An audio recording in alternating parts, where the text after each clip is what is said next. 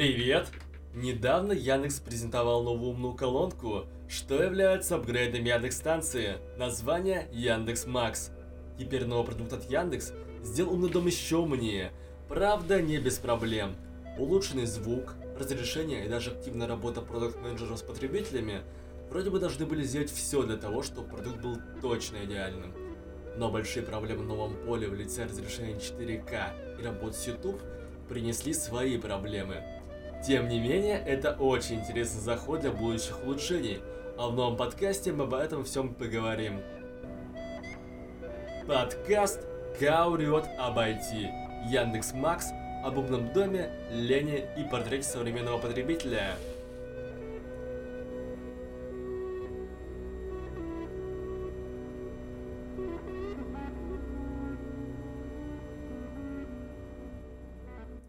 Идея и позиционирование продукта.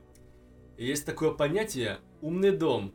Это когда человек просыпается, а в доме начинает играть утреннее радио новостей. Затем, когда он приступает к работе, включается медиативная музыка. И в конце рабочего дня, когда человек, например, решает позаниматься спортом, внезапно воспроизводится целая программа тренировок советов, что озвучено знакомым голосом Алисы. Когда человеку это все надоедает, он просто-напросто говорит собственным голосом. Стоп, выключите свет и включите какой-нибудь фильм. Хочу вдохнуть в темноте и спокойствие. И все это новая Яндекс-станция, станция Макс. Идеально? Скорее спорно.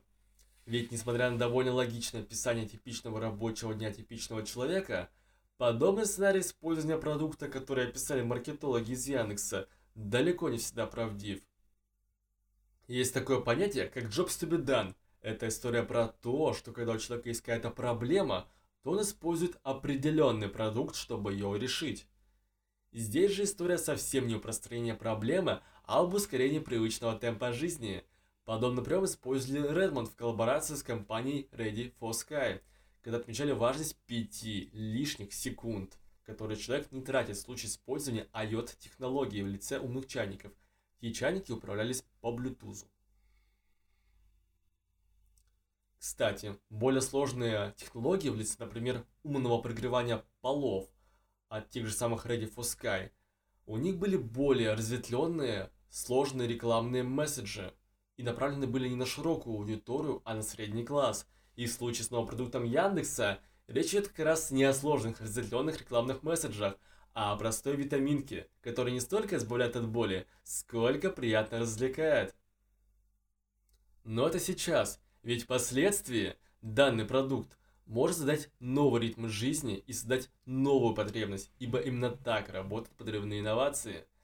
Но be done такого продукта больше похож на когда мне лень тратить свое время и сил на то, чтобы подойти и включить музыку или кино, я просто говорю голосом, чтобы дальше не отвлекаться и не прилагать какие-либо усилия. О функциях продукта. Сейчас обычная Яндекс-станция стала чем-то привычным для части людей, а вышедшая неделю назад новинка – это ее улучшенная версия. Из улучшений – звук, встроенный маленький экран, на котором можно посмотреть клип или температуру, и пульт шестью кнопками, джойстиком для перехода по меню и панели управления громкостью – Говоря о пульте, отметим, что продукты Яндекса, похоже, заметили проблему потребителей в лице невозможности управления Алисой собственным голосом на больших расстояниях. Поэтому команда активации Алисы теперь может срабатывать на любом расстоянии, ибо в пульт встроен микрофон. Новый продукт от Яндекса – это попытка стать супер айотом, ибо количество мещенных функций, часть которых работает противоречиво, говорят сами за себя. Как и раньше – можно было подключить к станции HDMI провод и смотреть телевизор. Теперь же появилась поддержка 4К, которая хорошо работает с продуктами кинопоиска, который принадлежит, кстати, Яндексу. Но почему-то в случае с YouTube режет качество видео. В последнем случае, скорее всего, это не вина Яндекс, ибо существует определенное ограничение YouTube. Но конечному потребителю от этого не легче. Таким образом, Яндекс попытался создать что-то похожее на ТВ-приставку – Получилось ли? Не совсем из-за вышеупомянутых проблем. Тем не менее, это хорошая почва для дальнейших улучшений. Что из себя представляет продукт для потребителя? Продается ускорение темпа жизни, дополнительные секунды и силы, Главная функция продукта – дать возможность больше полениться, лишний раз не вставать с дивана или просто-напросто сэкономить немного времени.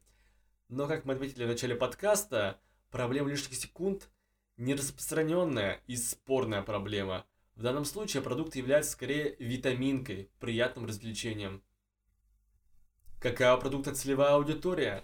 Первое – поклонники умных станций. Второе – приверженцы быстрого темпа жизни. Третье – любители инноваций, склонные покупать обсуждаемые новинки. И четвертое – музыкальные меломаны, любящие часто слушать музыку дома. С чем связано появление продукта? С общим ускорением ритма жизни современного человека. Формируется привычка пользоваться еще более удобными сервисами и формируется новый стандарт. Поэтому многие компании и создают подобные продукты.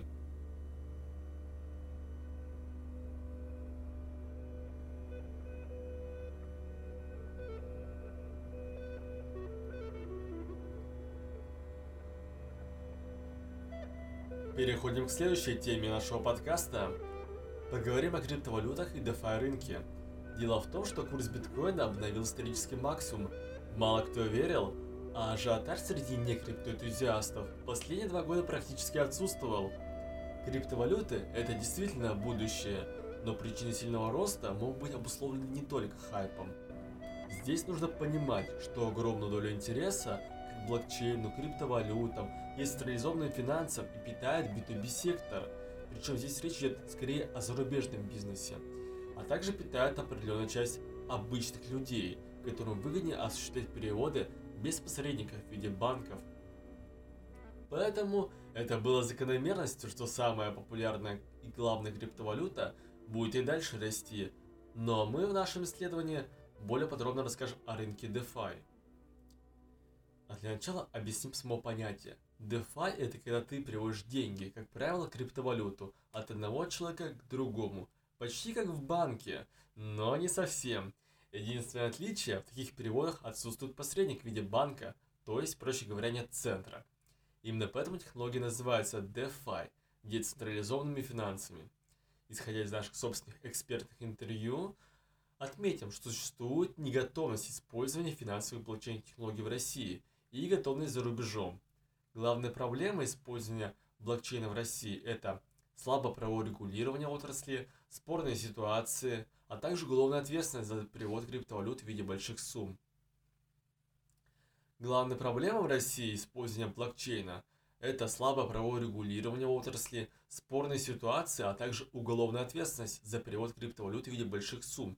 Причем оговоримся, а, здесь речь идет именно о криптовалютах и децентрализации, ибо, например, цифровой рубль вполне себе имеет шансы прижиться в современных реалиях. Наиболее благоприятная среда для DeFi сферы это США, Грузия, Африка и Южная Америка. Хороши одновременно те страны, где высокая инфляция, ведь подобную проблему можно решить с помощью криптовалюты. А также развитые страны из-за наличия нужной компетенции и понимания того, что нужно делать с этой самой криптовалютой. Это не значит, что в других странах не используют крипту. Даже в России средний бизнес ее используют, но чтобы минимизировать расходы и, как правило, в теневом секторе экономики. О цифрах в целом, согласно отчету Global Blockchain Market Analysis, о цифрах в целом, согласно отчету Global Blockchain Market Analysis, в 2019 году объем инвестиций в блокчейн-технологии составит 4 миллиона долларов США, а с 2020 года по 2025 год ожидается рост в среднем на 53%. Хотя блокчейн-технологии занимают в основном финансовую нишу, они также внедрены в другую сферу. Центр альтернативных финансов Кембриджского университета представил исследование мирового рынка криптовалюты за 2020 год. В вопросе приняло участие 280 компаний из 59 стран. Согласно отчету, в мире насчитывается 101 миллион пользователей криптовалют и 191 миллион аккаунтов в криптосервисах. То есть на 189% больше, чем в прошлых годах. Процент пользователей криптовалютами в разных регионах существенно меньше 10%, от 63% до 82% от общего числа потребителей составляют розничные клиенты. На них сделан акцент в трех регионах в то время как Европа и Северная Америка нацелены на институциональных инвесторов. Таким образом, Криптовалюта все еще остается молодым и слабо освоенным некоторыми регионами и отдельными странами цифровым денежным средством. Однако основная тенденция направлена в сторону формирования глобального рынка. Основные проблемы и барьеры – это атаки хакеров, внутренние ошибки систем, на которые направлен фокус разработок, а также строгое правовое регулирование в части стран.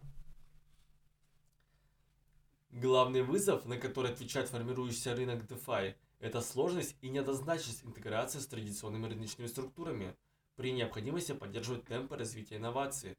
Из всех инновационных решений далеко не последнюю роль играет совершенствование системы децентрализованного финансирования. Теперь поговорим о целевой аудитории. Главные проблемы и барьеры потребителя – это колебания курса, отсутствие ликвидности, техническая подкованность обычного человека, так как необходимы мануалы, курсы, понятный интерфейс, связанные с приложениями, о крипте. Именно из-за этого люди и пользуются до сих пор традиционными денежными средствами, а криптовалюта для них скорее как своего рода инвестиция для заработка. Главный интерес к технологии – это отсутствие посредников в виде банков и комиссий, сохранение денежных средств, заработок, трейдинг, анонимность, удобство конвертации. Главный тренд рынка – это одушевленность. Как общий рынок финтеч, так и DeFi стали чаще использовать разных персонажей для общения с пользователем – том же Dave потребитель общается с дружелюбным помощником-медведем, а Uniswap или PancakeSwap не стесняются быть милыми. Еще бы, ибо часть целевой аудитории ценит фановое комьюнити на форумах, как Reddit, GitHub и Telegram-чаты, где можно не только получать поддержку и помощь в объяснении работы технологии, но и пообщаться о любимом деле, используя добродушные стикеры и другие элементы Tone of Voice DeFi брендов. И таким образом, что из себя представляет технология для потребителя – для многих сегментов потребителей будут разные ответы. Отметим лишь основные интересы. Как правило, продукт, основанный на технологии DeFi, продает следующие вещи. Первое – отсутствие посредников в виде банков и комиссий. Второе – сохранение или экономия денежных средств, заработок или трейдинг. Третье – возможность анонимных транзакций. И четвертое – возможность существования некой валюты, являющейся популярной заменой других денежных средств случае работы между людьми разных стран, использующих неаналогичные денежные валюты. И главная функция подобных технологий – это сэкономить, приумножить капитал или упростить работу с финансами.